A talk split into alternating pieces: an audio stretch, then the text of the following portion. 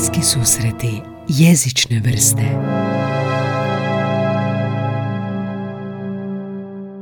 Evo nas natrag, bliski susreti jezične vrste, 226. epizoda.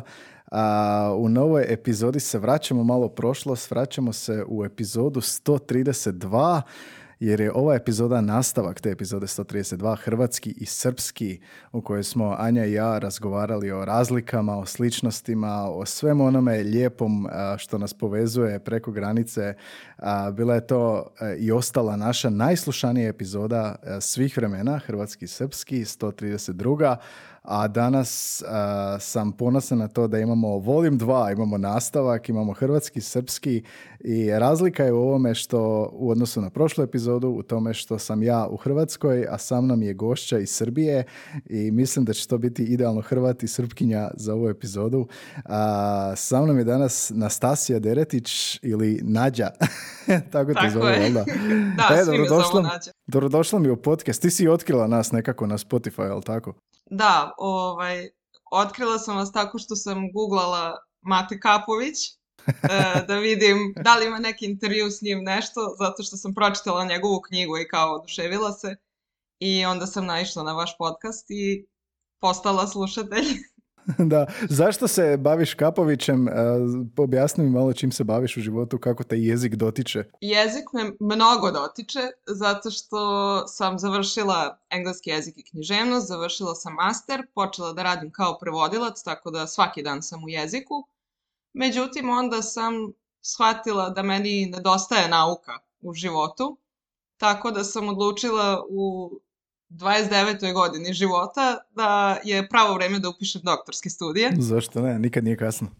Pa da. Ne znam je li je kasno, kako se osjećaš? Jel, jel se možeš onak vratiti u taj mod? Ne, apsolutno mogu da se vratim u to. jedino što je malo nekad teško raditi 8 sati i onda posle toga sesti da radim nešto za fakultet, ali to me onako stvarno vozi tako da ne doživljavam to kao obavezu, više kao hobi. Mhm. Kako je ovoga izgledao tvoj nekakav jezičan put? Kako te dovelo do engleskog? Kako su ti izgledali oni prvi kontakti s jezicom, jezikom? Šta te zanimalo u osnovnoj, srednjoj?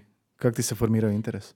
Pa u suštini ja sam krenula da učim engleski malte ne od malih nogu, pošto je moja mama profesorka engleskog. mm I onda je ona krenula prvo, ajde malo učimo engleski, ajde malo sad pričamo engleski. Onda je pokušala i francuski da me nauči, ali tu je bilo samo plakanje i katastrofa, tako da francuski mi se nije nekako uvukao. Ovaj, I onda je bilo malo onako u srednjoj školi, htjela sam ispravo da upišem engleski, ali je bilo, ne, neću ja da budem isto što je moja mama, ja moram da budem nešto drugačije, moram da budem svoj čovek.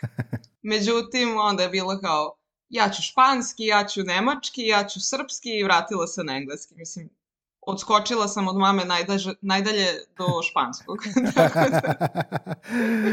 e, Nađo, ajmo mi o, hrvatskom i srpskom. Idemo nikakvim redom, idemo onako a, redom koji, napravili smo dokument gdje smo bacili ideje i sad je to čitav džumbus i ne možeš ni glavene rijepa naći, ali idemo nekakvim najjednostavnijim redom. A, mene je uvijek zanimalo kako vama Srbima, odnosno recimo sad tebi konkretno, kako ti zvuči hrvatski? Ja znam kako meni zvuči srpski i kako ljudima zvuči srpski. kako tebi zvuči hrvatski ne znam, možda različiti dijalekti, možda nešto s televizije, možda ljude koje znaš. E, što ti onako prva asocijacija kad nas čuješ? Naš glas, naš, ovoga, naš štokavski ili kajkavski ili čakavski. E, pa to je zanimljivo. Ja sam, kad smo krenuli da pričamo o ovome, ja sam onda krenula malo da anketiram ljude u svom okruženju, kako njima zvuči, da ne bude samo moje mišljenje. Super. I onda je jedna drugarica savršeno definisala ono kako ja doživljavam hrvatski. Ona je rekla, srpski i hrvatski su kao britanski i američki, da je naš srpski kao američki onako ok, ali ništa specijalno. Ali onda kad čuješ hrvatski, to je kao da čuješ britanski. To je tako fancy, to je tako elegantno, to je tako lepo. Znači, doživljavate, doživljavate nas onako kao lijepo, a šta je to lijepo? Više onako kao britanski, možda aristokratski ili doživljavate kao nekako, ne znam, ne znam, ne mogu shvatiti. Pa, prosto je drugačije i onda je nekako egzotično.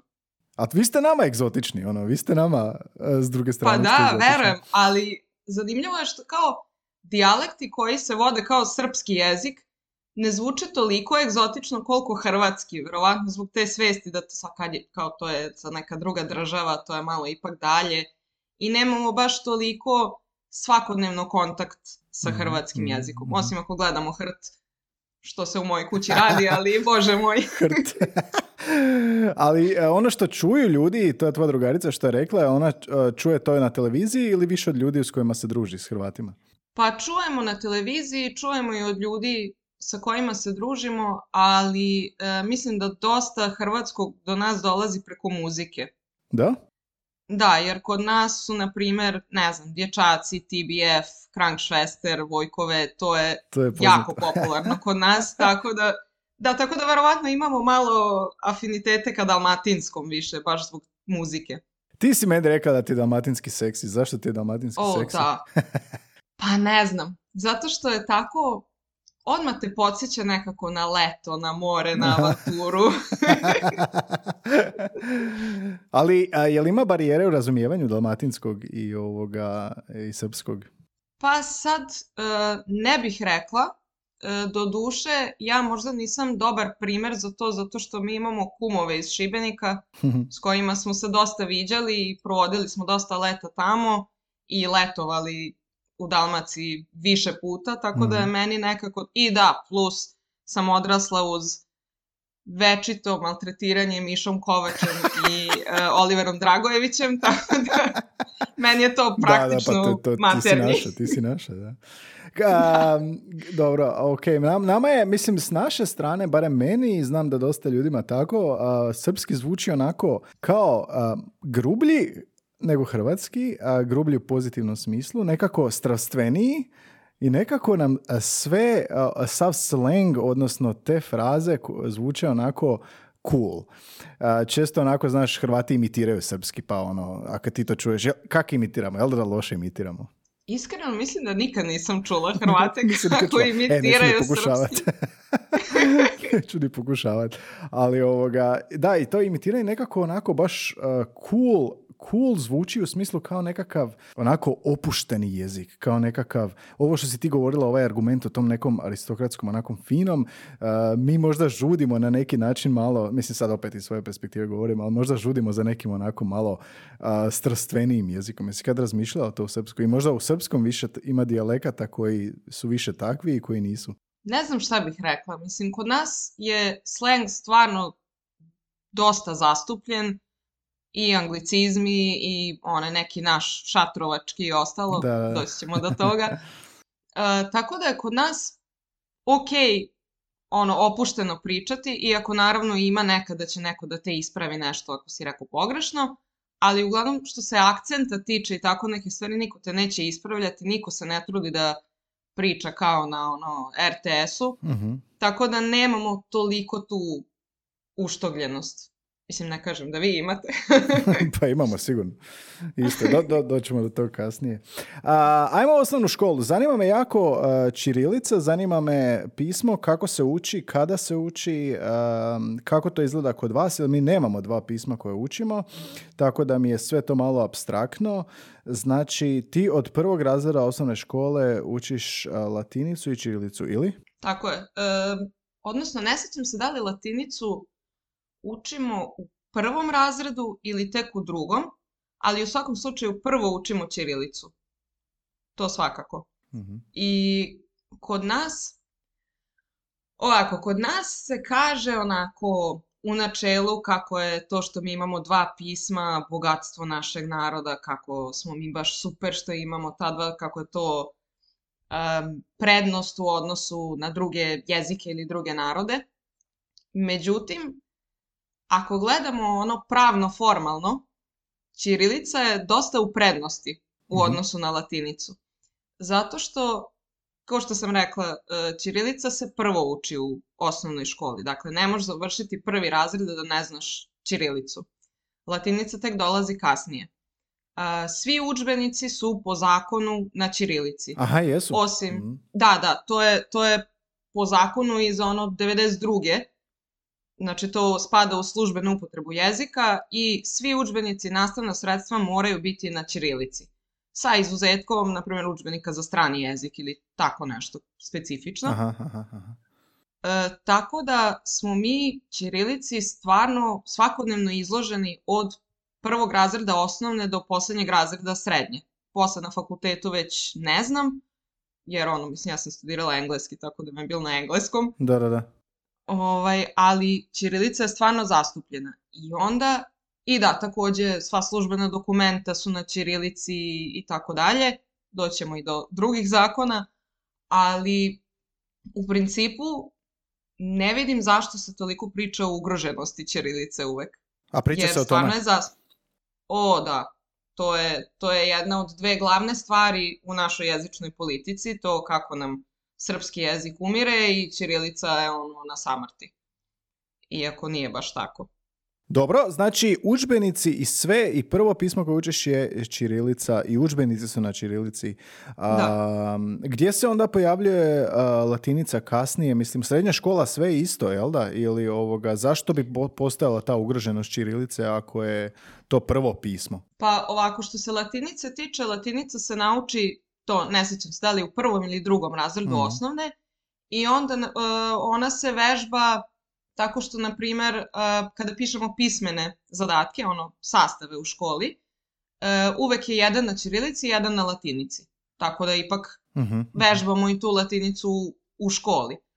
Međutim, ono zašto se priča da je ćirilica ugrožena jeste to što jeste činjenica da su, na primjer, nazivi firmi po gradu na latinici, jer su ono strane firme, a, natpisi u, nemam pojma, restoranima, kafićima i tako dalje, internet ceo, stvarno latinica dominira.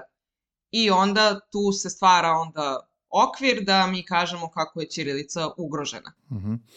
Ali je zbog stranaca, znači zbog, zbog stranih firmi ili turista će biti uvijek dvopismeno, znači a, ne znam, meni i tako dalje, jel da? Pa, kako gde? Mhm. Um, ja sad, mislim, ja imam uvid u situaciju u Novom Sadu, Beogradu, eventualno Zrenjaninu, gde mi se čini da, je, da su pretežno meni na latinici, Mhm. osim kad je, na primjer, neki etno restoran i onda je na ćirilici jer se prosto bolje uklapa u koncept. Mhm. Ali uh, često će biti da imaš meni na ćirilici ili na latinici i imaš meni na engleskom. Znači, nema, ako da, da, da. lupam u tom etno, etno restoranu, nećeš imati meni na latinici, nego ćeš imati meni na engleskom. Aha, aha, aha. A, je li a, odabir pisma a, nekakva ideološka poruka onog koje je napisao taj meni ili, koje, ili je to stvar o, o regije u Srbiji ili okruženja? Ima li tu nešto iza toga ili jednostavno ljudi uopće ne razmišljaju o tome? Pa sad, konkretno po restoranima, kafićima, mislim da je to više onako neka konceptualna odluka, a ne Mhm. toliko ideološka, mada može biti.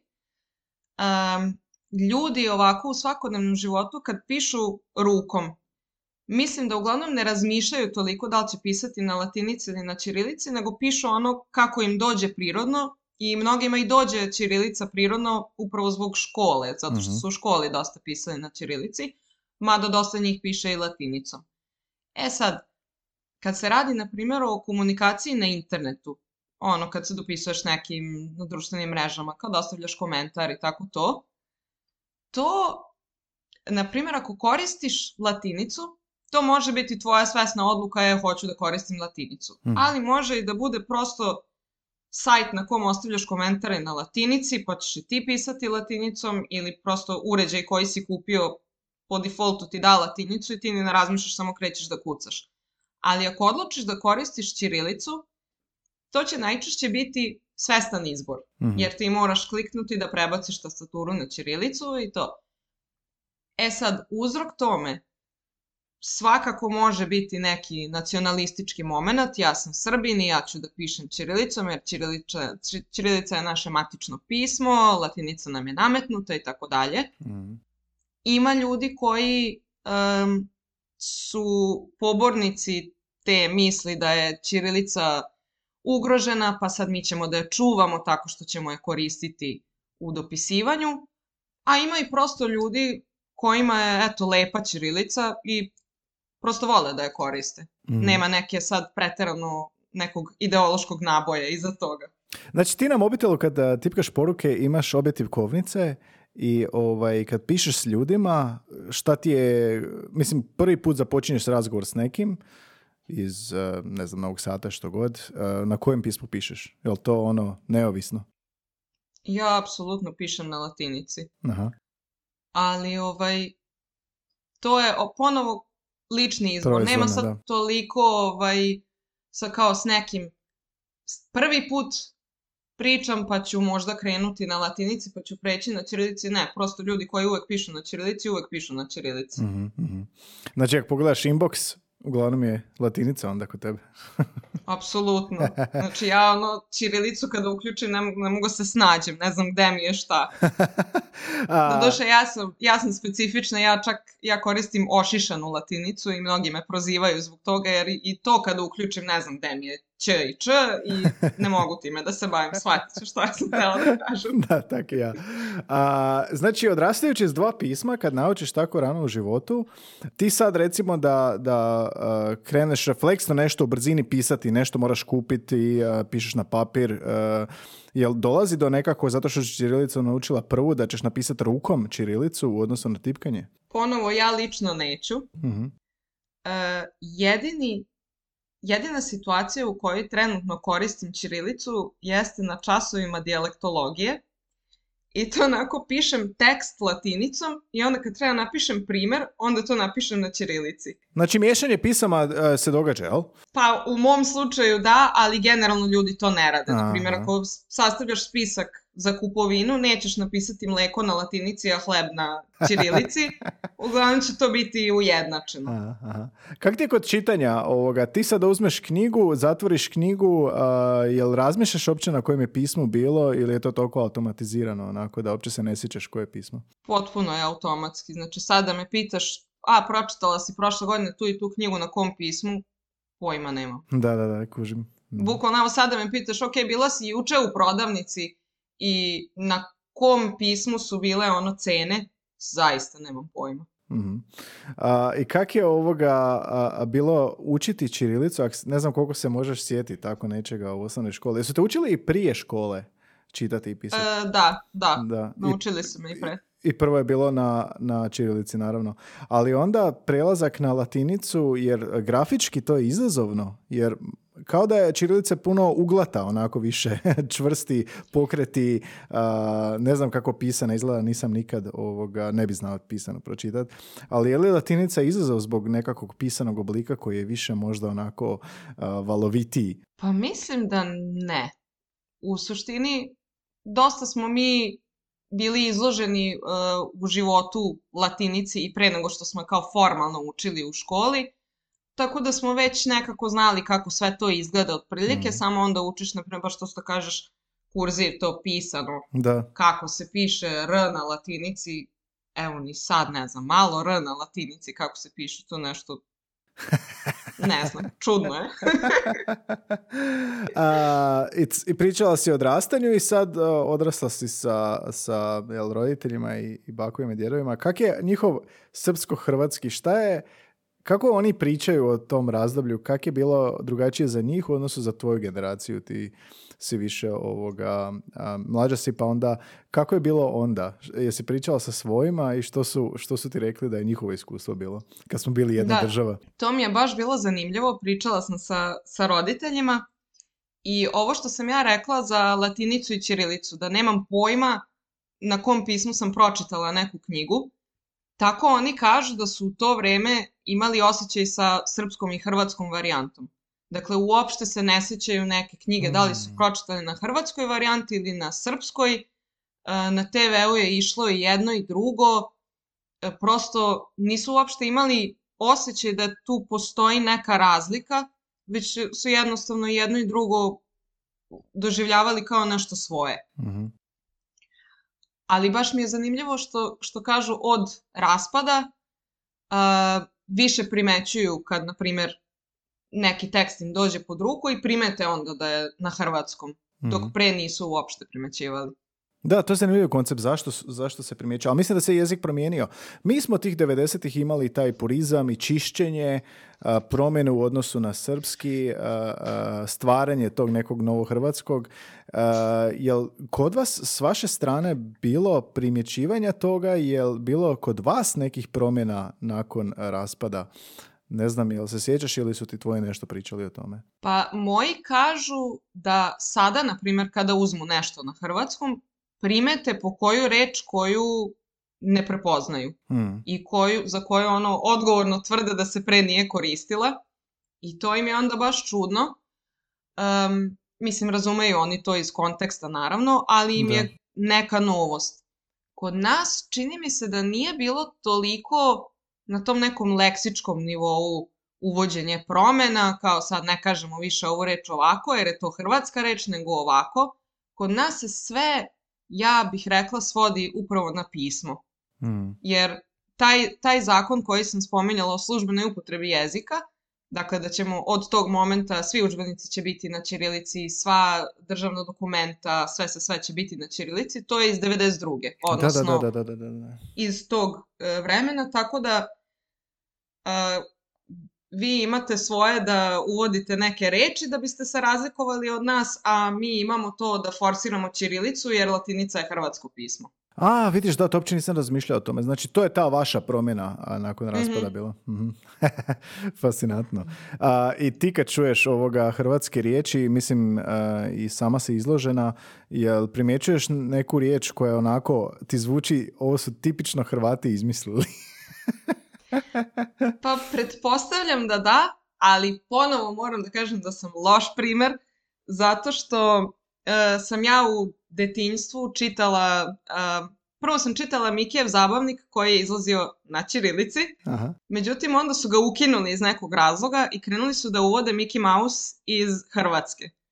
Tako da sam se ja onda nekako od malih nogu osim slušanja Olivera Dragojevića, upoznala i sa pismenom varijantom hrvatskog. Aha, Tako da sam dosta to usvojila, ali mi se, na primjer, desila situacija na fakultetu. E, dobili smo na nekom predmetu uh, udžbenik koji je bio neki hrvatski autor ga je pisao. I ja sam ladno to čitala i učila iz tog udžbenika bez ikakvih problema i onda je došla drugarica sva izrevoltirana i rekla ja ne mogu da verujem, oni su nama dali ovo na hrvatskom, kako ja ovo da razumem, kako ja ovo da učim, šta je uopšte tisak? ja kao, pa štampa, bože, mislim, šta? Ali mi je to bilo onako prvi susret s tim da, da nisu svi bili toliko izloženi mm. hrvatskoj varijanti da, da nekima stvarno te reči zvuče kao šta je sad ovo. Tako da ima, ima stvarno razlike i stvarno je individualno ko je koliko bio u porodici izložen nekakvim hrvatskim izvorima, da kažem. Da, to je zanimljivo. Mi nismo ništa srpskog dobivali kad smo bili klinci, pogotovo 90. Od, odrastajući. A, mi smo imali svoje, ok, Modra lasta. Ja ću sad navesti časopis, ti mi reci jeste vi to imali. Modra lasta? E, ne, ali rekao si ok. Ok, smo prvo uvozili hrvatski i onda je te krenula da izlazi naša varijanta. Zna, tako znači, da. A, a Teen, časopis Teen? Ne, nismo to imali. I dalje se više ne mogu sjetiti. to je bilo to. A modro lasto niste bravo, imali, ja sam uvijek mislio bravo da... ste imali. Bravo, da, tako je, tako je, bravo. Da, da, da. Da, da. Bravo smo imali mi isto našu verziju, ali sam ja na moru u Hrvatskoj kupovala i hrvatsku verziju. A to su ti jezični dodiri kad dođeš na more kod nas. A, pa možemo, možemo slobodno zaključiti da nema mora, da ne bi dolazili, da ne bi bilo toliko zbliženo razumijevanja s jedne s druge strane. Vrlo moguće, ali opet uh, išla sam dosta i u Zagreb, tako da i Zagreb obožavam, tako da eto i tu sam imala susreta sa nečim što nije dalmatinski. Aha, ja Beograd obožavam. A u Novom Sadu si nismo rekli, Zrenjanin, matično mjesto, porijekla je Zrenjanin, u Novom Sadu. A, Vojvodina, pa se nekako, valjda preko granice se dobro i razumijemo, jer sam ja iz Osijeka, pa je onda još i više tako nekako sličnosti. Pa da, Osijek je baš blizu tu, tako da, da. imaš manje razlike. Ok, ajmo malo o srpskom jeziku općenito, o nekoj raznolikosti srpskog jezika. Mi znamo hrvatski dijalekti, narječaj, snimali smo epizode o tome. Kako situacija izgleda kod vas? Koliko imate narječa, dijalekata? Koliko je raznovrsan srpski jezik? Je li ima nekakvih nesporazuma između sjevera i juga, istoka i zapada? Onako nekako na osnovnoj razini kakav je srpski jezik? E, u suštini u srpskom zvanično postoji samo štokavsko narečje, nemamo kajkavsko i čakavsko, međutim, a, nekad se oni torlački dijalekti, odnosno prizrensko-timočki, vode kao zasebno narečje jer imaju stvarno neke specifičnosti koje ih izdvajaju od ostalih, ali u principu je štokavica. A, ima razlika, dakle ima ne znam, sad zapisala sam tu negde, ima, ima dosta dijalekatskih grupa u okviru Srbije, mm -hmm. ali mi uglavnom ovako kolokvijalno to delimo na sever i jug. Vojvodina Jel? i Srbija, da. Mm -hmm. I onda to ono, Vojvodina mi otežemo, mi mm. pričamo polako i razlačimo i sve to. Um, dok se na jugu, kako ideš južnije, tako se sve nekako ubrzava tempo. Aha. I oni baš, baš, na primjer, imam drugaricu jednu iz Vranja, ona baš brzo priča. Mislim, prilagodi se ona malo da bismo je razumeli, ali... Što južnije ima, ima to brže. Toga. Zanimljivo. To, da. neka bude tako. Imamo i drugu izreku za što je južnije, da, da, da. ali ovaj, nećemo o tome. Čekaj, ajde daj mi molim te rečenicu a, na vojvođanskom kako bi rekla i kako bi ona iz Vranja ili Niša ili neko rekao istu tu rečenicu. Je li samo stvar brzine ili ima neke leksičke malo razlike ili što? Ima, ima i razlika. Uh, to su ti balkanizmi. Naprimer, mi ćemo sutra da idemo na pijacu, to bismo rekli mi u Vojvodini, dok bi oni južno rekli će idemo sutra na pijacu. Aha, aha, aha. Ovaj, tako da da, njihov futur je mnogo jednostavniji i prosto oni imaju tendenciju da, da kao da traže prečice u jeziku, kao da, da postižu veću ekonomičnost jezika, jer skraćuju to, onda ima ona cela fama oko padeža, gde ono, u, u društvu se um, gura taj narativ, oni nemaju padeže. Ali u principu to nije istina, oni imaju samo drugačiji padežni sistem. Oni imaju nominativ i imaju opšti padež, koji je kao akuzativ i njega koriste za sve ostalo. Mm -hmm. I onda ga kombinuju sa, sa predlozima. Naprimer, uh, neće reći kuća moje majke, nego kuća na moju majku. Mm -hmm, mm -hmm. Da, tako da, ali tu ima, stvarno ima dosta predrasuda, uh, jer jel, standardni jezik se uvek uzdiže na neki pijedasta, ali to je kao jedino ispravno, jedino pravilno i onda uvek ide ta, um, ta izjava oni ne znaju srpski jezik. Mm. A prosto, prosto je samo naš dijalekat bliži standardu. To je, to je jedina stvar. To sam te htio pitati, šta je uzeto za standard I, i gdje je tu Beograd? Je li glavni grad igra tu ulogu ili ne? Jer kod nas nije, kod nas je štokavski, štokavski uzet za standard, Zagreb e, je kajkavski, pa onda kako je e, standard i gdje je tu Beograd? Pa kod nas je za osnovu standarda uzeto je štokavsko narečje i šumadijsko-vojvođanski i istočno-hercegovački dijalekt. Uh -huh, uh -huh. Što je specifično, jer šumadijsko-vojvođanski je ekavski, a istočno-hercegovački je i ekavski. ekavski da. Tako da je u principu uh, standardna kod nas i ekavica i i ekavica. Međutim, zato što je ono prosto uh, centri ekonomske političke moći su u tom ekavskom delu, onda se više koristi ekavica ono, u mm, sredstvima mm. javnog informisanja i tako dalje. Ovaj, ali da, u suštini um, taj neki dijalekat je uzet za osnovu, što je malo isključilo one ostale. Vojvođansko-šumadijski, je li to tvoj? To je moj, da. Uh-huh, uh-huh. Uh, I dobro, i onda znači na RTS-u, Radio Televizija Srbije, ako slušaš ju, je li to to? Ili je to i dalje nešto malo umjetnije od ovog prirodnog ovoga. Jel to se kod nas događa? Na, naš standard je umjetan, on je, on je ovoga uh, medijski jezik koji je stvoren posebno za medijske prilike s kojim niko ne priča. Jel vi pričate s tim standardom ili ga samo čuješ u medijima? U principu pričamo tim standardom što se tiče uh, svih aspekata osim uh, akcenata. Jer kod nas postoji neka standardna akcentuacija mhm. koja se može čuti isključivo na RTS-u. To je ono što sam ja rekla, moje ime je Nastasija, ali po standardu je Nastasija. Isto tako, svi kažu Jugoslavija, a na RTS-u se kaže Jugoslavija. Uh -huh, uh -huh. Tako da ima malo uh, tog nekog, da kažemo, veštačkog u, uh, kad se radi o akcentima.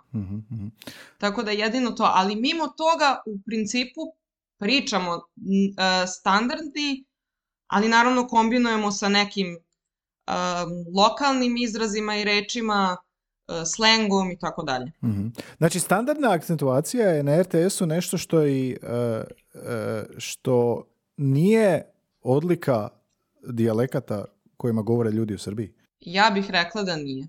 Možda negde tako govore, ali ja stvarno nisam čula da iko tako govori. Možda poneku reč onako da su kao usvojili, ali u principu... Šta je to naglasak na ta... prvom slogu? Šta je to bilo? To je um, u suštini da, ok, da ne dam im mnogo, da kratko silazni akcenat mhm. -huh. može biti samo na prvom slogu. Aha, aha, aha, aha. Znači, ajde da dam veštački primer, jer ne mogu sad da se setim nijednog normalnog. Aleksandar bi bilo okej, okay, ali Aleksandar ne može, jer je na, na tamo nekom da, da, da, kasnijem da, da, kužim, slogu. Kužim, kužim. A, I slušajući, ne znam, e, odeš na studij a, e, u Novom Sadu, a, jel dolaze na studij iz cijele Srbije i ovoga, jel možeš, i ti se i tim baviš a, akcentuacijom, pa jel možeš prepoznati odakle neko na temelju naglaska? Pa sad već, pošto sam krenula malo da se bavim dijalektologijom, sad otprilike mogu, ali je uh, pre to bilo, uglavnom prepoznam da je neko iz Vojvodine, prepoznam da je neko s juga Srbije i prepoznam da je neko iz Bosne. Aha, I to je to. Je to. Mm, to, to je to.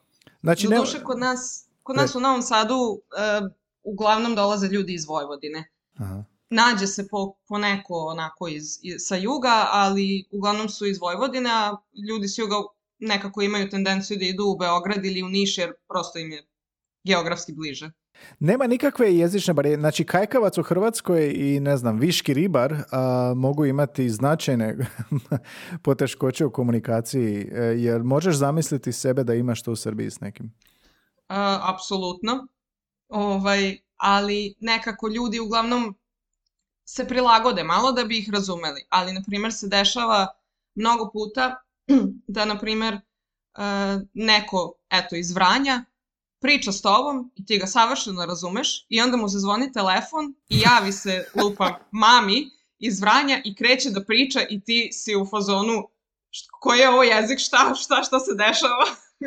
znam točno, znam točno šta misliš. Mislim da je tako i primjećuješ u društvu i kod nas isto, kajkavac, a, gdje god se makne recimo iz svojeg mjesta, iz svojeg sela, malo se to, ako se približava Zagrebu, ako se približava nekom drugom dijelu Hrvatske, nekako kao da to ublažava, pogotovo ako je duže.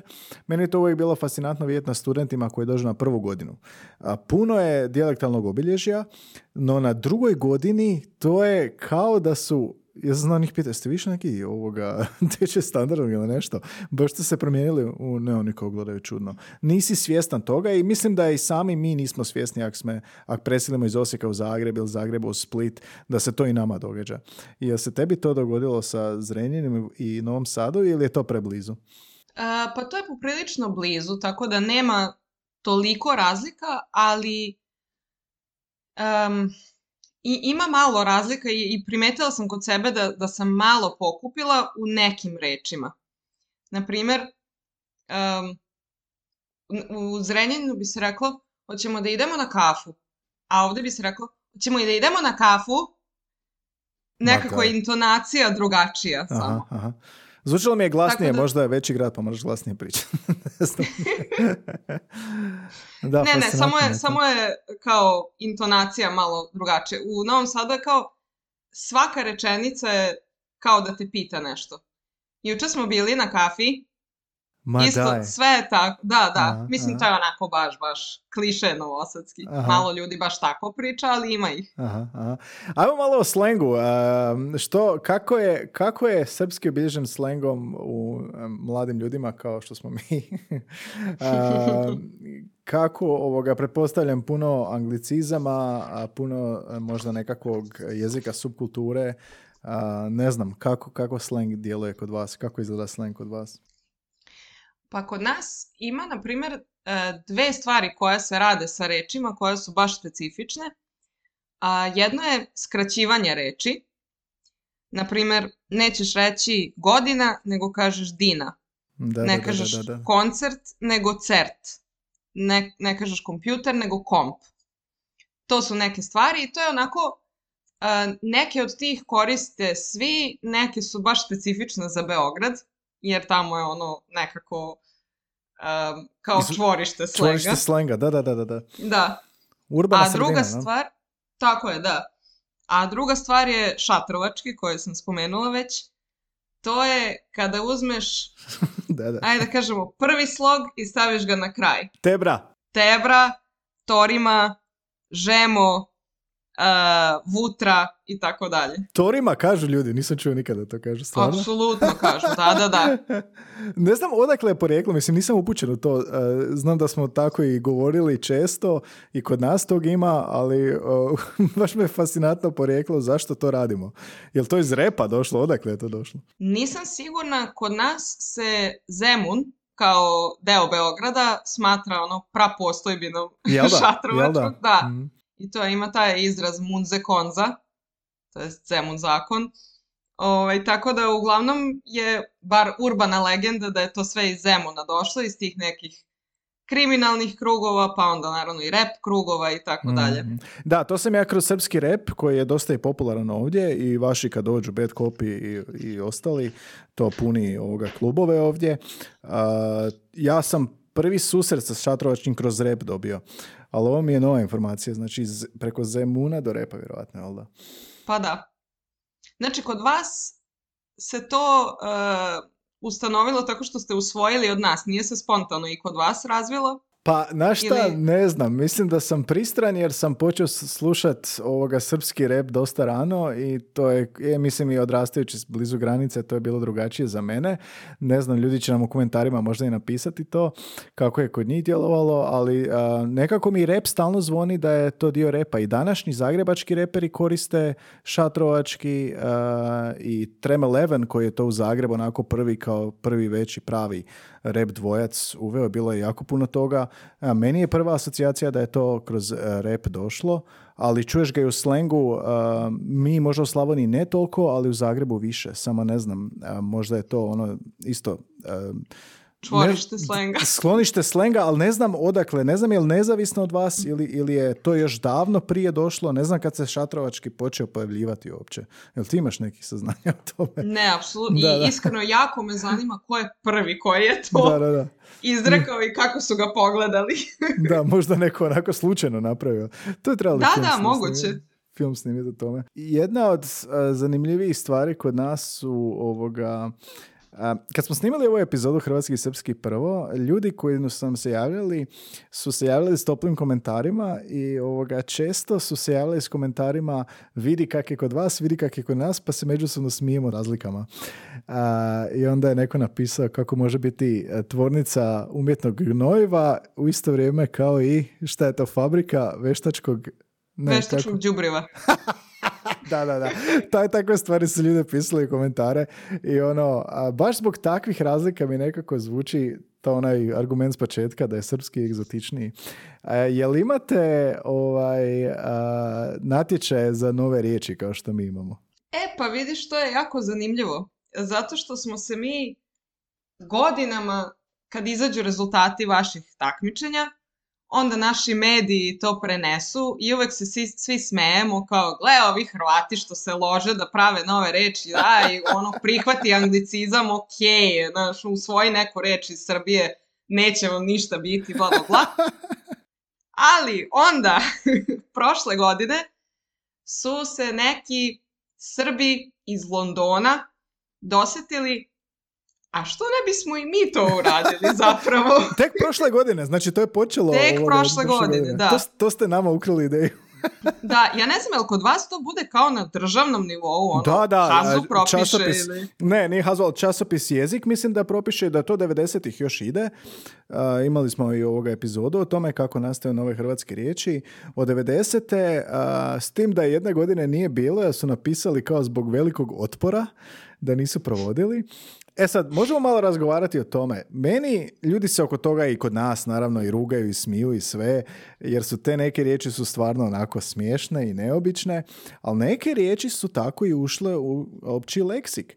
Nije to da se često dogodi i nije to opći leksik često, ali ono neke se zadrže, tipa recimo zatipak je sve češće ga čuješ, uh, udomitelj je na neki način predložen kroz medije. Udomitelj je bio neko ko udomljava ljude nakon potresa ili poplave ili nešto, udomit ću te, ali danas je pretežno za životinje, jel da, udomi psa.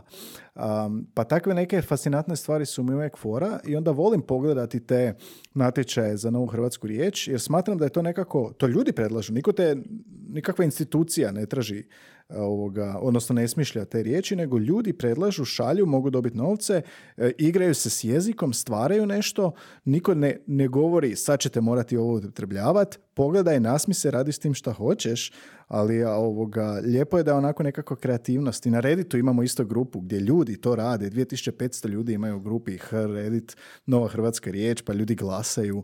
Neke su naravno smiješne, tipa, ali znaš šta je ud, udna tuljica? Udni tuljac. Igrom slučaja znam. Ali gužiš, ima takvih prijedloga i ovoga, ne znam, sauna, znojilište i takve stvari.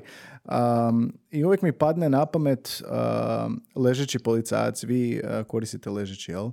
Da, da. Um, I neko je predložio uspornik. Što mi se čini onako, ja to promatram iz onako nekakve um, jezične ekonomičnosti. Ležeći policajac, dobro, ljudi će reći uglavnom ležećeg, ali uh, uspornik mi se činio nekako onako fora riječ jer doslovno funkcija njegova je ispunjena i kraće je, kraće je.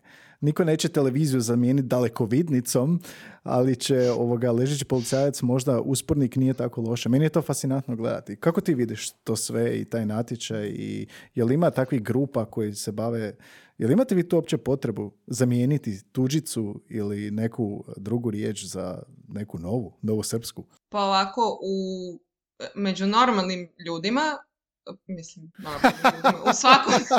dobro, dobro, nema, nema, ne moraš se ispričavati, samo nastavi. u svakodnevnom govoru nemamo potrebu da zamenimo anglicizme, prosto ih usvojimo i kao ok je.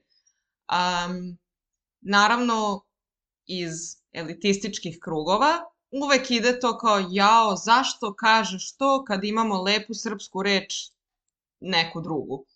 Ali prosto i te neke reči, ako se usvoji anglicizam, on nije nikad potpuni sinonim sa našom rečju. Mm -hmm. Naprimer, shopping i kupovina nisu baš isti.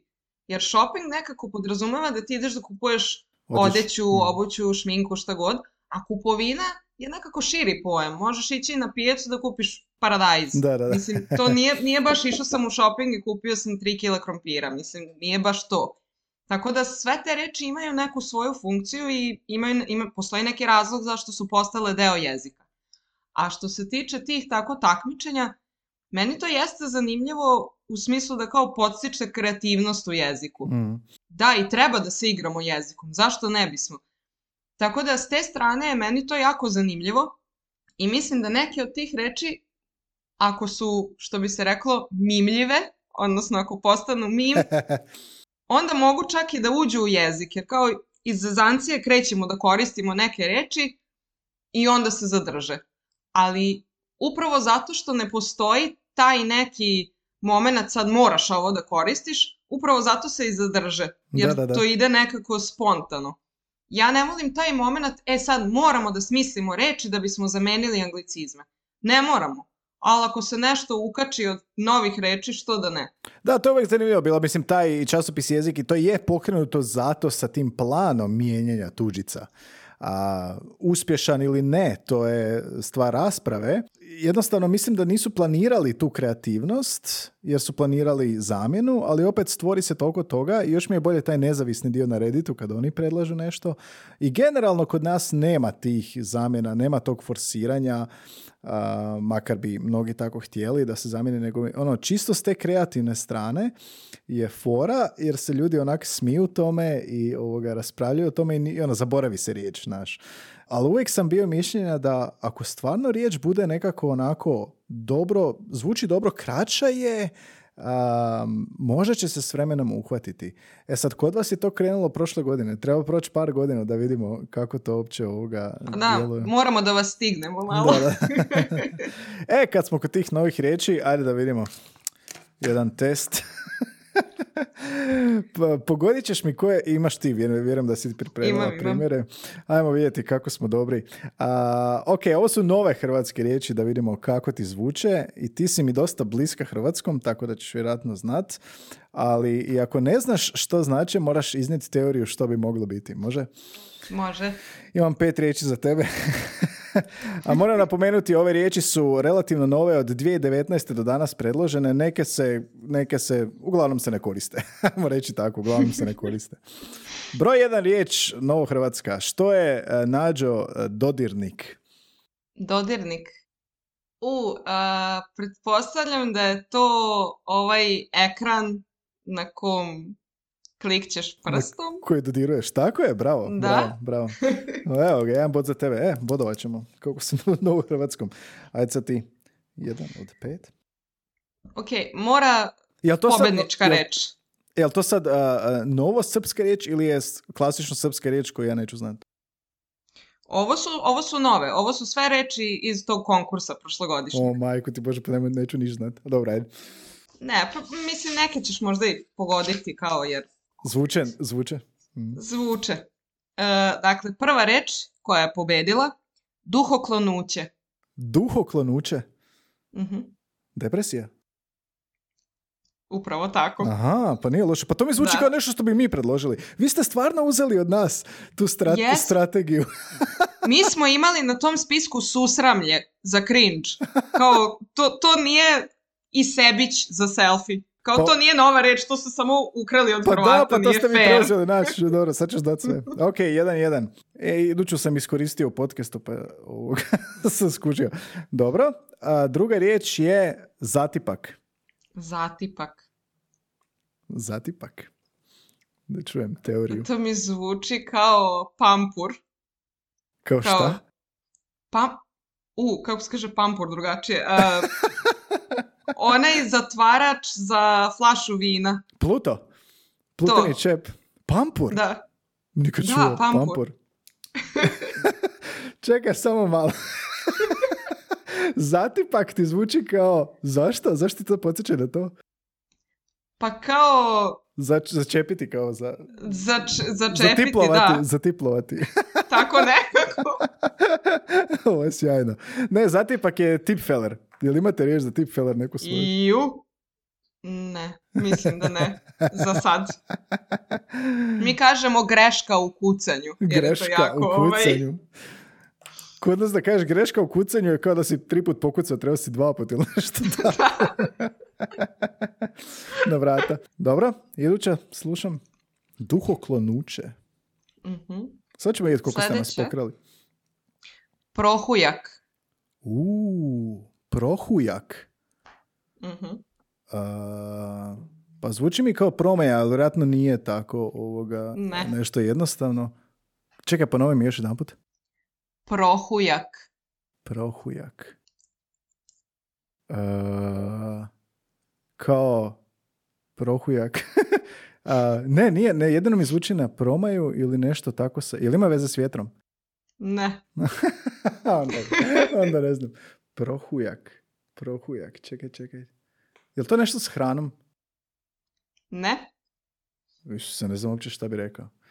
A pa reći ću recimo onda prohujak bi mogao biti nekakav rod, nešto ti u rodu. Apsolutno ne. Doduše, ajde, možda ima malo veze sa vetrom, ali sad ću ti objasniti. Prohujak je flashback. Ajme! Prohujak je flashback. E sad, kako vi prevodite film i knjigu Gone with the Wind? Prohujalo uh, s vjetrom. Pro, E, kod prohujalo. nas je isto Prohujalo. prohujalo s vihorom i pretpostavljam da je odatle kao uzeto kao prohujak, kao nešto da, što da, je da, prošlo. ku- Kužim. Kužim, mislim. kužim. Prošlo, da, da, da, ali vidiš previše, previše možda zbog filma i zbog pro, promaje. Moguće, moguće. Dobro, iduća je varljivo jednostavna, pa budi oprezna. Mhm. Ovo je relativno nova. Mislim da je ove godine predložena. Bocar. Bocar. Bocar.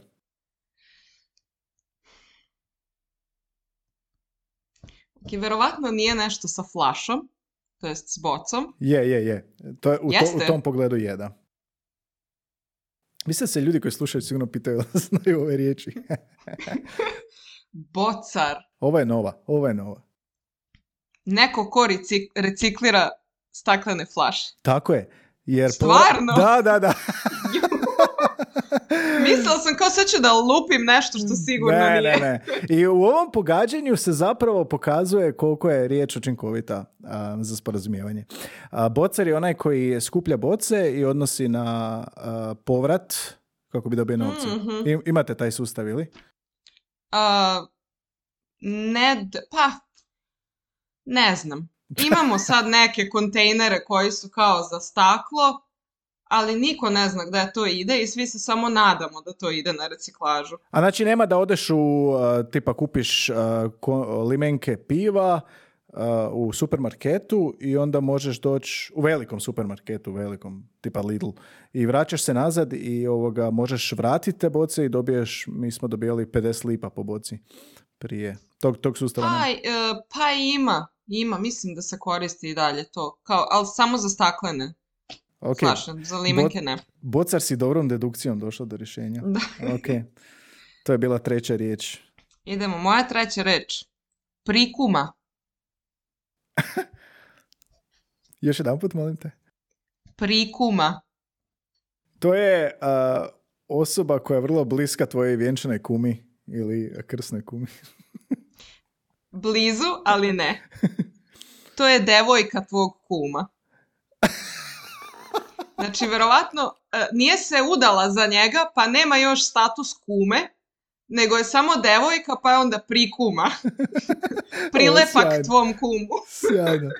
Pervan i ovaj, a, što je komičar, imaju, imali su dnevnik pa su govorili dokumak, osoba koja živi do kuma. to je to. Ok, iduća riječ, broj četiri. Osjećajnik. Osjećajnik. Osjećajnik. Osjećaj. Ovo je klasik hrvatskog stvaranja novih riječi. Mm. S jedne strane, razmišljam u pravcu da je to kao opet neki touchpad, ovaj, a s druge strane osjećajnik. Simpatizer. ne znam. da, da, da, da, dobra ti je logika. Ali ne, osjećajnik je emoji. Jo, dobro. Trebali si vidjeti ovo kretanje očiju. Dobro, dobro, ok, imamo dva od četiri za sad. Slušam dalje. Neželjak.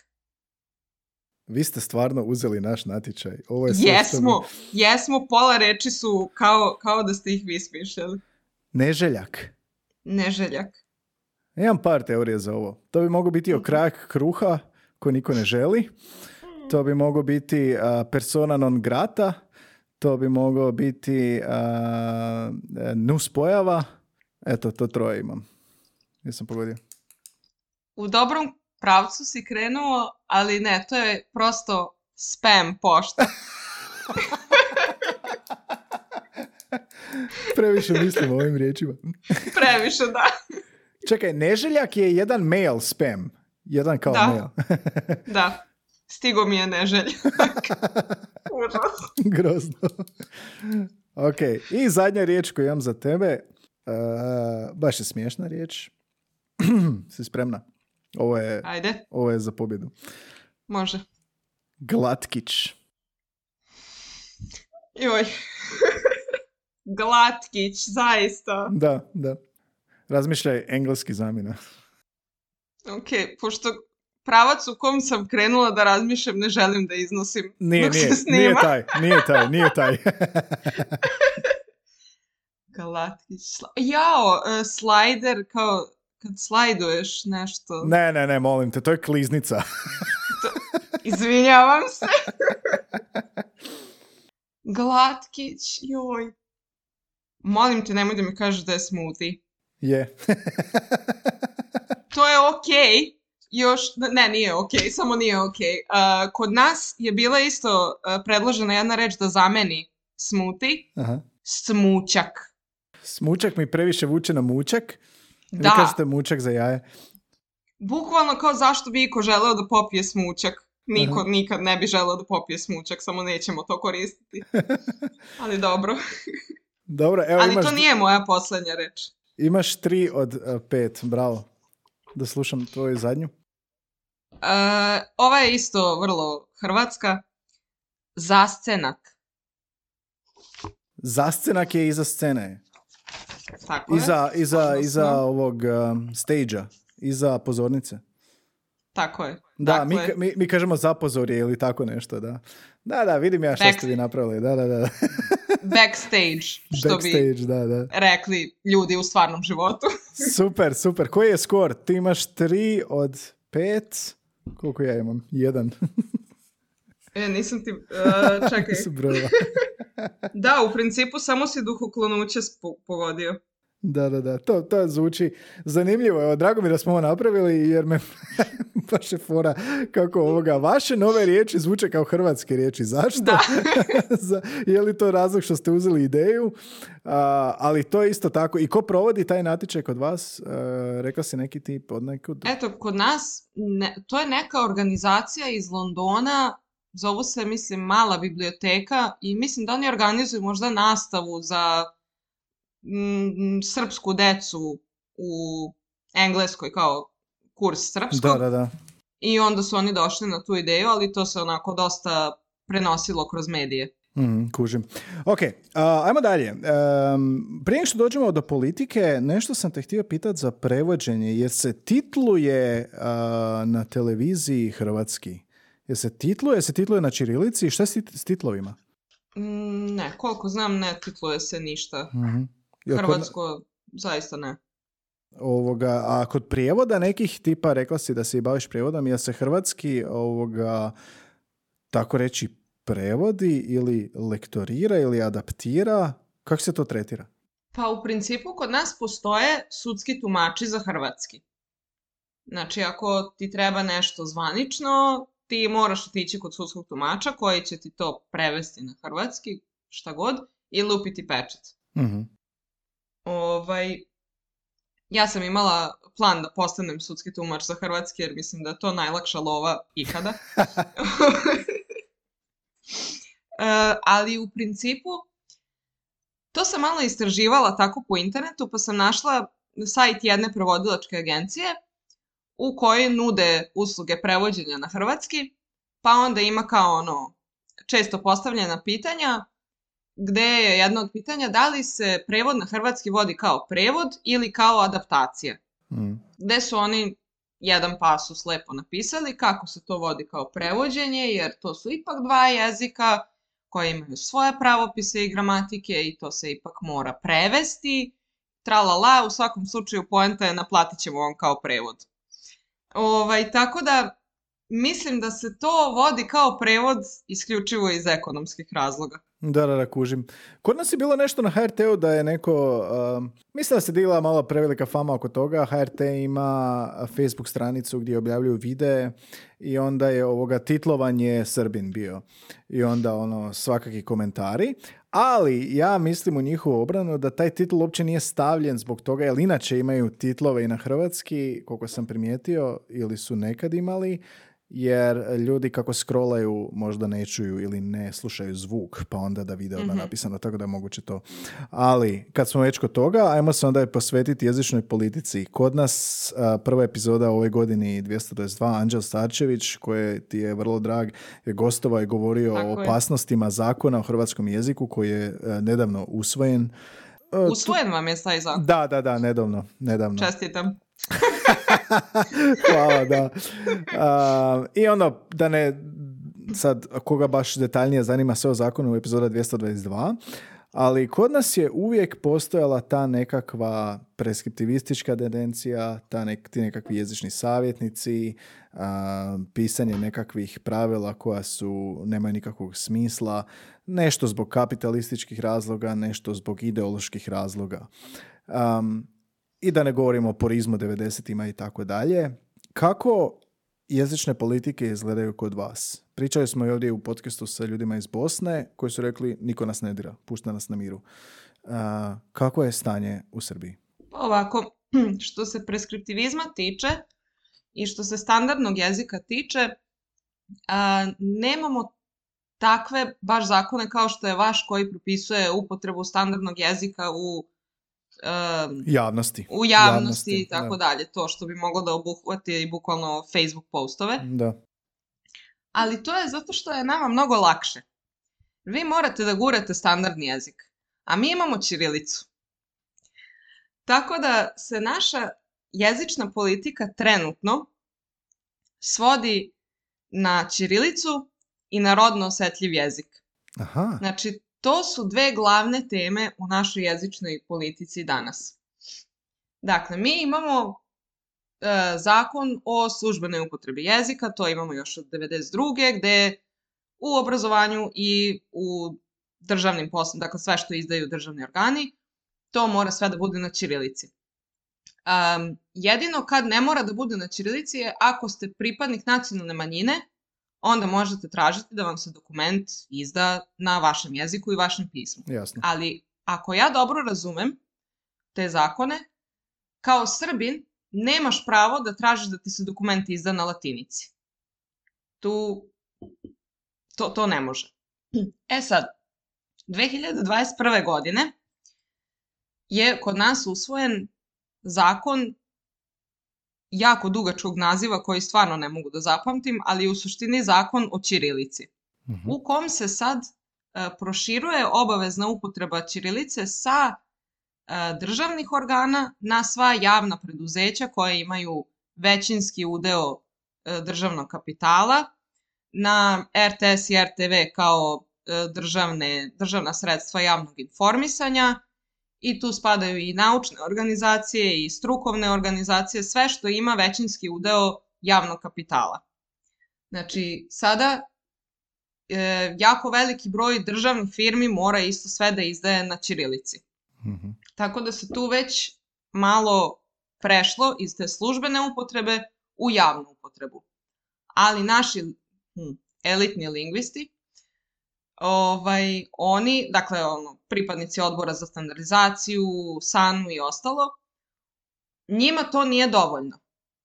Oni bi želeli da se, čirili, da se obavezna upotreba ćirilice proširi na sva preduzeća i privatna i da svi moramo da koristimo ćirilicu. Tako da to je i da postoje naravno novčane kazne ako javna preduzeća ne koriste ćirilicu. Postoje novčane kazne? Apsolutno.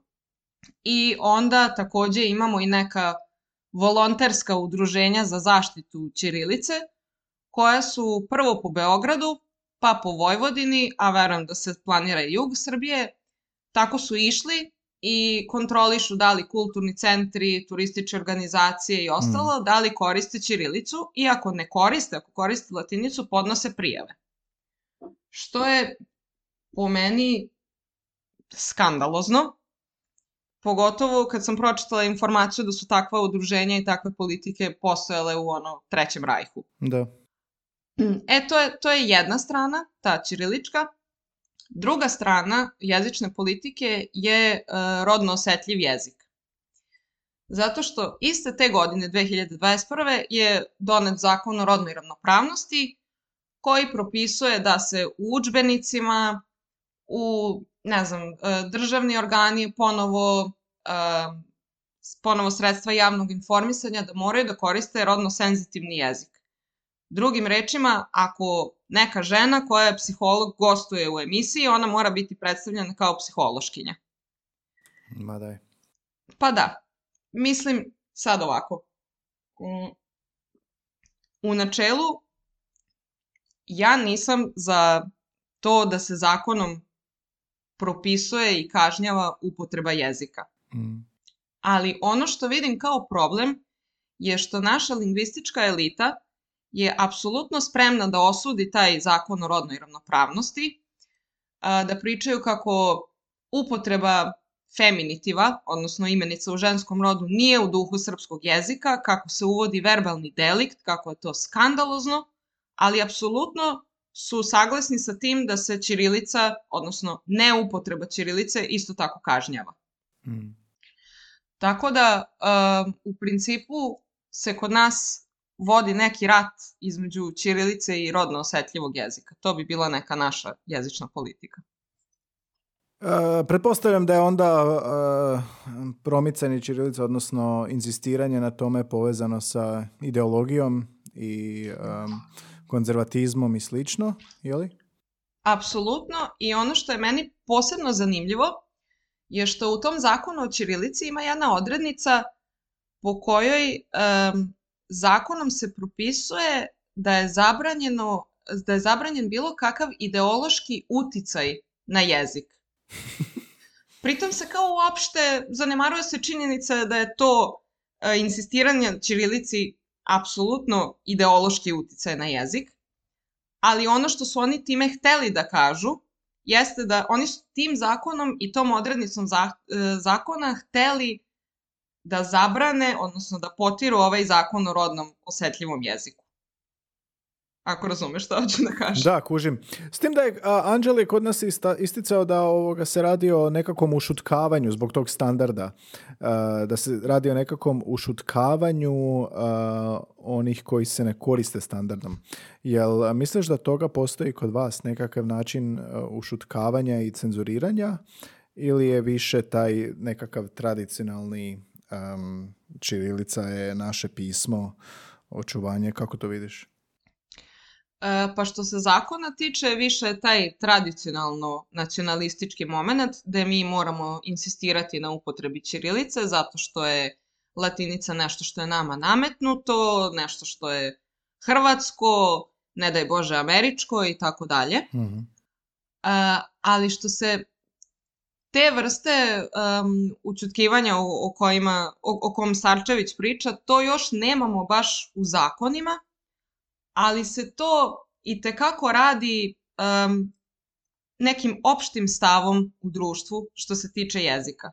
Dakle, ako, ako nekoga, na primer, ako je neka televizijska emisija, intervjuišu ljude na ulici i taj neko priča svojim dijalektom i to nije baš sasvim u skladu sa standardom i pravopisnim normama, taj neko će biti ismejan, uh, on će se proglasiti nepismenim, da ne zna svoj jezik i tako dalje.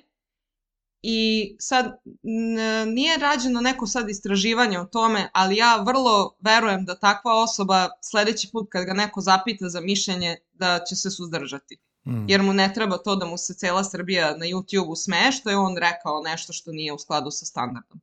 Tako da uh, postoji taj narativ da ako ne pričaš standardni jezik, ako ne pišeš sve kako treba po pravopisu, ti ne znaš svoj jezik, ti si nepismen, ti si neobrazovan i samim tim tvoje mišljenje nije validno. Da, pa onda dođe na isto, da.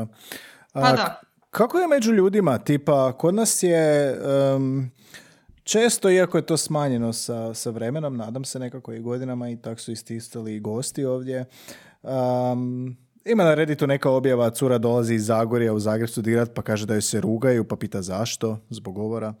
Um, kako, osim na ovoj zakonskoj razini, kako ljudi uh, u Srbiji, jel ispravljaju jedni druge jer, jer su opterećeni time, jer stvaraju nekakvu, što je Anđela rekao, šizoglosiju u jeziku na nekakvoj bazičnoj, osnovnoj, svakodnevnoj komunikaciji.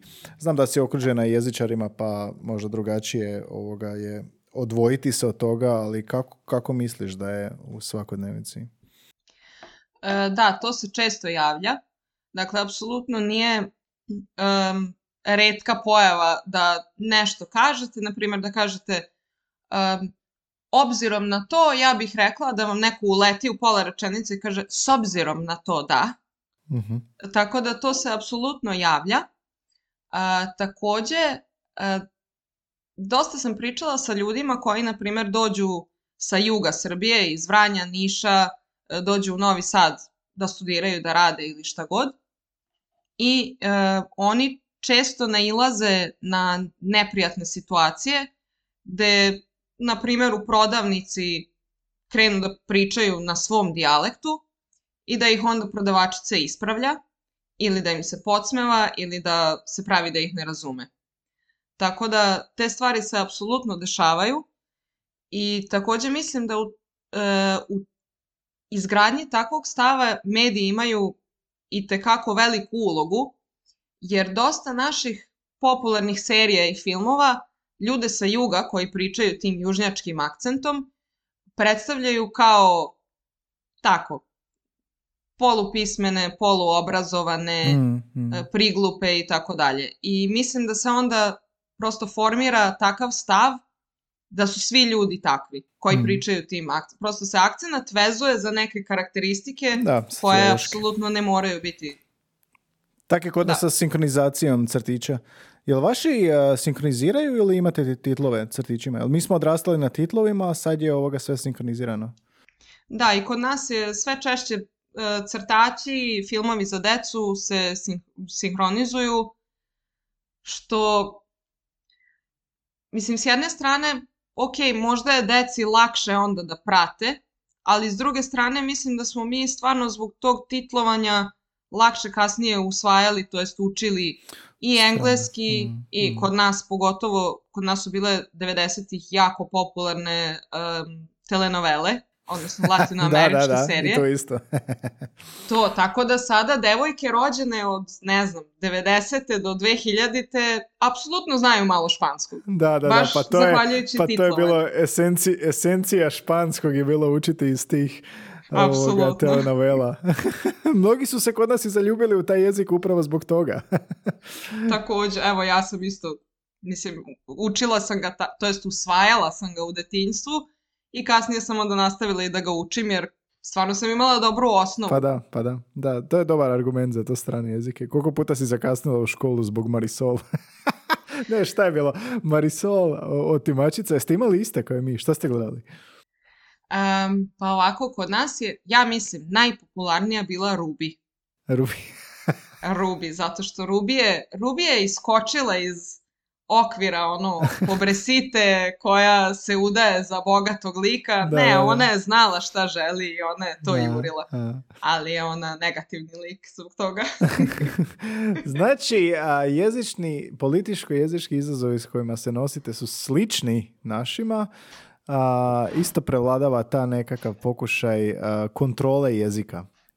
E, da, da, definitivno. Jel bi rekla da je dosta jak taj antipreskriptivistički smjer struja ili kako, kako je stanje u Srbiji od strane lingvista i, i smjerova i svega? E, pa kod nas um, one zvanične institucije za brigu o jeziku, kako vale da ih zovu, kao što su odbor za standardizaciju, Matica Srpska, Sanu i ostalo, oni su pardon, e, poprilično preskriptivistički nastrojeni. Oni su ti koji guraju ćirilicu, koji guraju standardni jezik, koji pričaju da nam je narod polupismen, ali postoje i lingvisti koji u javnosti govore o tome da to može imati štetne posledice, da to izaziva ponovo šizoglosiju, jezičnu diskriminaciju i tako dalje. Međutim, ti ljudi se m, slabo čuju. Uh -huh, jer uh mhm. -huh. prosto um, to nije toliko, senza, nije toliko senzacionalistički reći da svi ljudi kojima je maternji jezik srpski zapravo znaju srpski. Mnogo je zabavnije i mnogo je bolji clickbait, narod nam je polupismen. -huh. Da, ve velike sličnosti. Nosite se s istim izazovima. Apsolutno. imate iste, iste ovoga probleme, samo malo drugačije kanalizirane. Um, da, nemamo, za sad nemamo još zakon koji bi to propisivao, ali samo polako. Uzeli smo vam već konkurs za novu reč, uzet ćemo vi, mi vama i zakon. samo, samo nemojte ovaj zakon kopirati. Plašim se da hoćemo. Kako je ovoga, jesi u kontaktu sa još mlađima, tipa kakav je srpski jezik danas, ono, pretpostavljam skraćivanje, puno slenga, ne znam, kod nas je ono, mislim, msm, skraćivanje riječi maksimalno, slikovno je sve, jer takve, je, takve pretpostavljam isti trendovi kod vas. Pa da, mislim da da. u novijim generaciji, pa i u mojoj generaciji, ajde, ovaj, ima dosta, naravno, slenga i ono što smo pričali i šatrovačkog i tako toga. Um, na primjer, mislim da dosta utiče sada taj globalizam na internetu. Um, mislim da smo dosta reči uzeli sad iz engleskog, na primjer, tako, ta, ta meme kultura. Mm. Znači, na primjer, mi ćemo sad govoriti hajpovati, šejmovati, triggerovati i ostalo. Gaslight, da, gaslightovati kod nas, ali to je zanimljivo zato što baš ćemo ga prilagoditi našem jeziku. Da, Stavit ćemo neki karakteristični sufiks za glagol. Mm. I, na primjer, e to me baš zanima. Na primjer, ako kad pišete gaslightati, jel ga pišete po engleskom ili ga transkribujete? Mislim da je po engleskom plus ti, ali nije tako unificirano. Um, ne znam, gledam i ovaj tvoj popis što imaš ovdje. Fuck je fuck, jel da, sa CK? Neće niko pisat fuck, jel to je ovoga, kod nas mislim da se ostavlja izvorna morfologija, ali uh, ne znam, vajbati. Mislim da se zbog uh, infinitivnog nastavka ono, ili, ili ovoga prezenta ili nečeg tako dodaje m ili ti, ali mislim da ovaj prvi dio ostaje i to je ta razlika ovoga. Gledajući ovaj popis što si mi poslala, to je, to je ta razlika, ono uvijek da. To, mi, mi često transkribujemo čak i te reči. Naprimjer, uopšte nije strano napisati what the fuck kao jednu reč. A dobro, to mi ima smisla da će tako biti, da. Ne, mi ostavljamo, ostavljamo gaslightati. Ne znam, mislim da je onako, ostavljaš plus morfološki malo prilagodiš za jezik. mm A to rade i njemci, mislim da je i ono, mnogi jezici to tako, tako rade. ali uglavnom da, TikTok i slično. Sve što donosi jezik. Jer ovoga, um, znanje engleskog recimo mladih bolje danas, odnosno veće, u odnosu na tvoju generaciju ili starije zbog tih ovoga TikToka, YouTubea i svega. Pa mislim da jeste. Jer čak u nekim lingvističkim krugovima se kod nas um, engleski jezik ne tretira više potpuno kao strani jezik, nego se naziva odomaćenim stranim jezikom. Odomaćenim? Da, zato što je toliko prisutan i zato što su i deca, ljudi su izloženi toliko njemu da je on stvarno postao deo svakodnevnice. mm I većina ljudi će razumeti, uglavnom kad im se neko obrati na engleskom, znaće bar malo da iskomunicira. mm Da, da, to je to. Fascinantno je zapravo da ovoga nisam siguran da ova, to borba protiv tuđica je bilo puno intenzivnije ranije kad je bilo manje tehnologije. Sad je preplavljenost tehnologijom jednostavno takva da se više uopće ta borba protiv toga od strane određenih ovoga ljudi uopće ne može ni provoditi nekako više. Imam nekako osjećaj da ih je pojelo sve to. Tako da je ono, još to mi je malo čak i drago da je uspješna borba protiv tog nekakvog nasilnog zamjenjivanja, ali ovaj, eh, i dalje se vraćamo opet na onu kreativnost sa, sa novim hrvatskim riječima, to je ono, Uh, mislim da se to može sve ono pretvoriti u nekako onako zabavno neki dio nekakve konferencije ili nešto, da. dobro, mislim da smo prekopali sve što smo htjeli. Ja sam nešto zaboravio. Rekla si nešto da si imala napisano od svojih roditelja, rekla si nešto da želiš to proći ili smo to pokrili sa onim jesmo? Sa onim Selma pa u suštini da, u suštini um, ono što je meni bilo najzanimljivije iz toga jeste upravo ta percepcija srpske i hrvatske varijante koja pre prosto nije postojalo kao to je nešto različito. Hmm. A sada se već vide malo razlike. Da. Ali ovaj, da, mislim, mislim da ono što, na primjer, moji roditelji sa svojim kumovima iz Šibenika, nedoumice koje oni imaju, su neke koje se javljaju, bar ono koliko sam čit, e, slušala u onoj epizodi o Dalmatinskom. mm Šta je koji luk? Majko draga, šta je beli luk, šta je crveni, šta je to, to nisu mogli da se sporazumeju nikako. Pa dobro, to, je, to je nama, to je nama teško. Ono, šta je njima bijeli luk, kapula i slično, to je nama teško. To je ono štokavski i dalmatinski. To, to, to su te barijere, da. Svi su mi štokavci. Dobro, što te ovoga, da se vratimo na početak razgovora, na doktorskom si, što čime se baviš? Pa e, u principu sam se usmerila dosta na sociolingvistiku. mm Dakle, zanima me ta interakcija jezika i društva, kako društvo utiče na jezik, kako jezik može da utiče na društvo.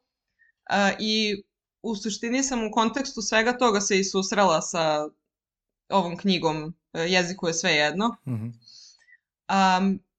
I prosto mislim da sam pomoću te knjige osvestila zapravo koliko mogu biti štetni uticaj te ideologije standardnog jezika. mm Tako da bih time u suštini htjela da se bavim sada na doktoratu. Pa vidjet ćemo kako će ići. mm Kužim. Želim ti puno sreću u, to, u toj uh, borbi s vitrenjačom. Hvala, tako i doživljavam to. Baš mi drago da smo pričali, jer uvijek nekako imaš pitanja kako smo tak blizu i kako imamo povijesti, kako smo neka bili jedan jezik i tako nas je pisalo. Uvijek se sjetim anegdote sa mom razrednicom. Znači, godina je dvije i četvrta možda. E, I razrednica upisuje Znači, ne znam je kod vas onako u onom imeniku u školi imaš ona polja gdje upisuješ koji sat, koji dan, mm pa ljudi onda profesori napišu šta su radili. da, da. pa je razrednica unapred ispisivala samo nazive predmeta za svaki dan, pa je da je, da je pisala srpsko-hrvatski. A boga mi, navika je čudo. da, da, da. To je uvijek smiješno bilo, baš smo se smijali s tim. Ali ne, to mi, to mi prosto bude nekad žao što, što smo se razdvojili, zato što nekad u prevodu tako bi mi legla neka da, hrvatska da, reč. Da, da, znam točno što misliš. Da. I onda kao, zabranjeno je. Aha. Zabranjena ljubav, šta, šta bi se rekao? A, ajmo za kraj ovako isto nekakvog malog regionalnog slenga, tipa, ne znam, možda mi može pomoći, hoću sad improvizirati. Recimo ono poštapalice ili nešto tako, znam da je ono bukvalno matori i to, pa recimo, ajmo vidjeti, uzet ću Zagreb, gdje ćeš moći, pa ti onda paralelno tome uzmeš Beograd, znači Zagreb je bio Beograd, mm pa ćemo i dalje. u Zagrebu ćeš čut fakat, to će biti onako tipično zagrebačka riječ. Jel ima tipično beogradska riječ? Čula si za fakat, jel? Mm, da. Kod nas bi se kao fakat više koristilo, na primjer, znači. Znači. znači. Odlično. A za, ne znam, za Osijek je karakteristično lega kad se obraćaš nekom. to si isto čula. Jel ima neki grad u Srbiji tako nešto? Da, Novi Sad ima Gari. Gari. Gari. Ali to ponovo mora taj upitna intonacija. Gari. Gari. Šta znači Gari? To je kao, obraćaš se muško, ženskom, bilo što, kao buraz. Sve jedno. Buraz, sve jedno. Buraz, brate, matori, sve to. Sve to Gari. Aha. Dobro, sad se više ono ne rijeka šta da, šta da. ne znam, ima tako po drugim gradovima isto specifične stvari. Ako je ovo za Novi Sad, a ovo za Beograd, ili ima nešto za Niš, za, za Zrenjanin, za neke druge gradove tipično? Na primjer, i, e, reč iz Niša koju sam naučila nedavno, odnosno ajde fraza, će se promajemo. Šta je to? Pro, hoćemo se provest?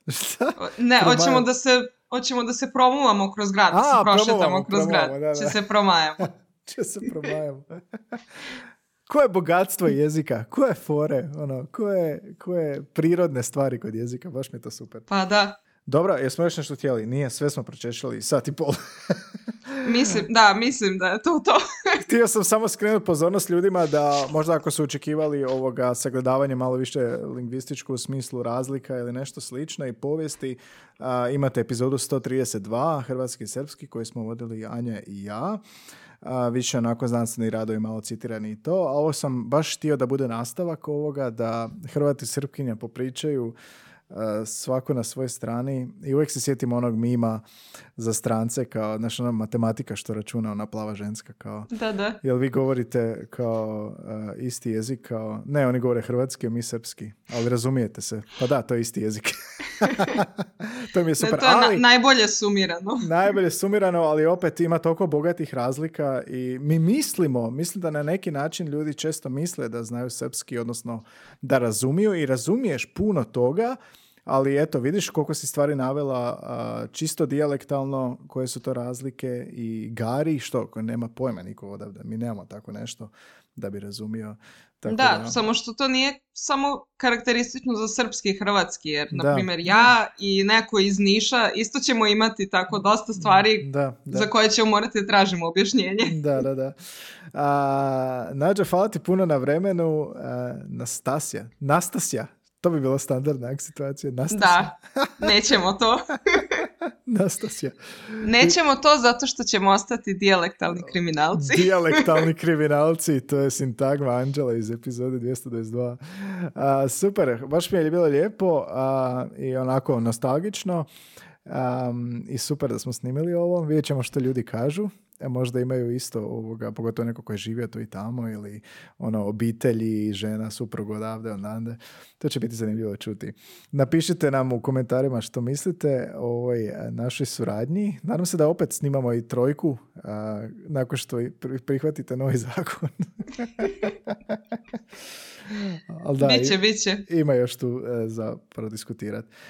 hvala ti i čujemo se dalje. Evo, slušajte Bliske susrete i jezične vrste. nova epizoda, novi ponedjeljak. Na svakom podcast, zamislivom podcast kanalu audio smo online. Uskoro će biti video, o tom e, uskoro riječi kasnije. Pratite nas na Instagramu, Facebooku, TikTok imamo. Ne znam zašto, ali imamo TikTok. Um, I ovoga, javite što mislite o epizodi, možete ocijeniti podcast na Spotify i Apple, možete poslati komentare na društvenim mrežama, imamo čvorište dvorište, to mi zovemo naš link 3, čvorište, čvorište um, gdje možete počitati sve o podcastu, poslati nam uh, upit, uh, donirati nam za kavicu. Dakle, ako ste zadovoljni kako radimo i recimo ako ste zadovoljni sa nađem ovdje što je ispričala, donirajte nam za kavicu, mi ćemo podijeliti to bratski preko jednog jelena ili lava. Um, pa onda uh, podržite naš rad, podijelite epizodu i hvala vam što slušate. Uh, Nađo, Bog, koliko smo strusili, imamo još imamo. Se ti e, bilo dobro. Poruka za kraj. Poruka za kraj, to čvorište, dvorište ćemo da vam ukrademo za sljedeći konkurs. A budem li ja to vidio? Da me niko nije pitao. Šalim se samo naprijed. A, sretno ti na doktorskom i čujemo se. Fala, bravo. Tchau.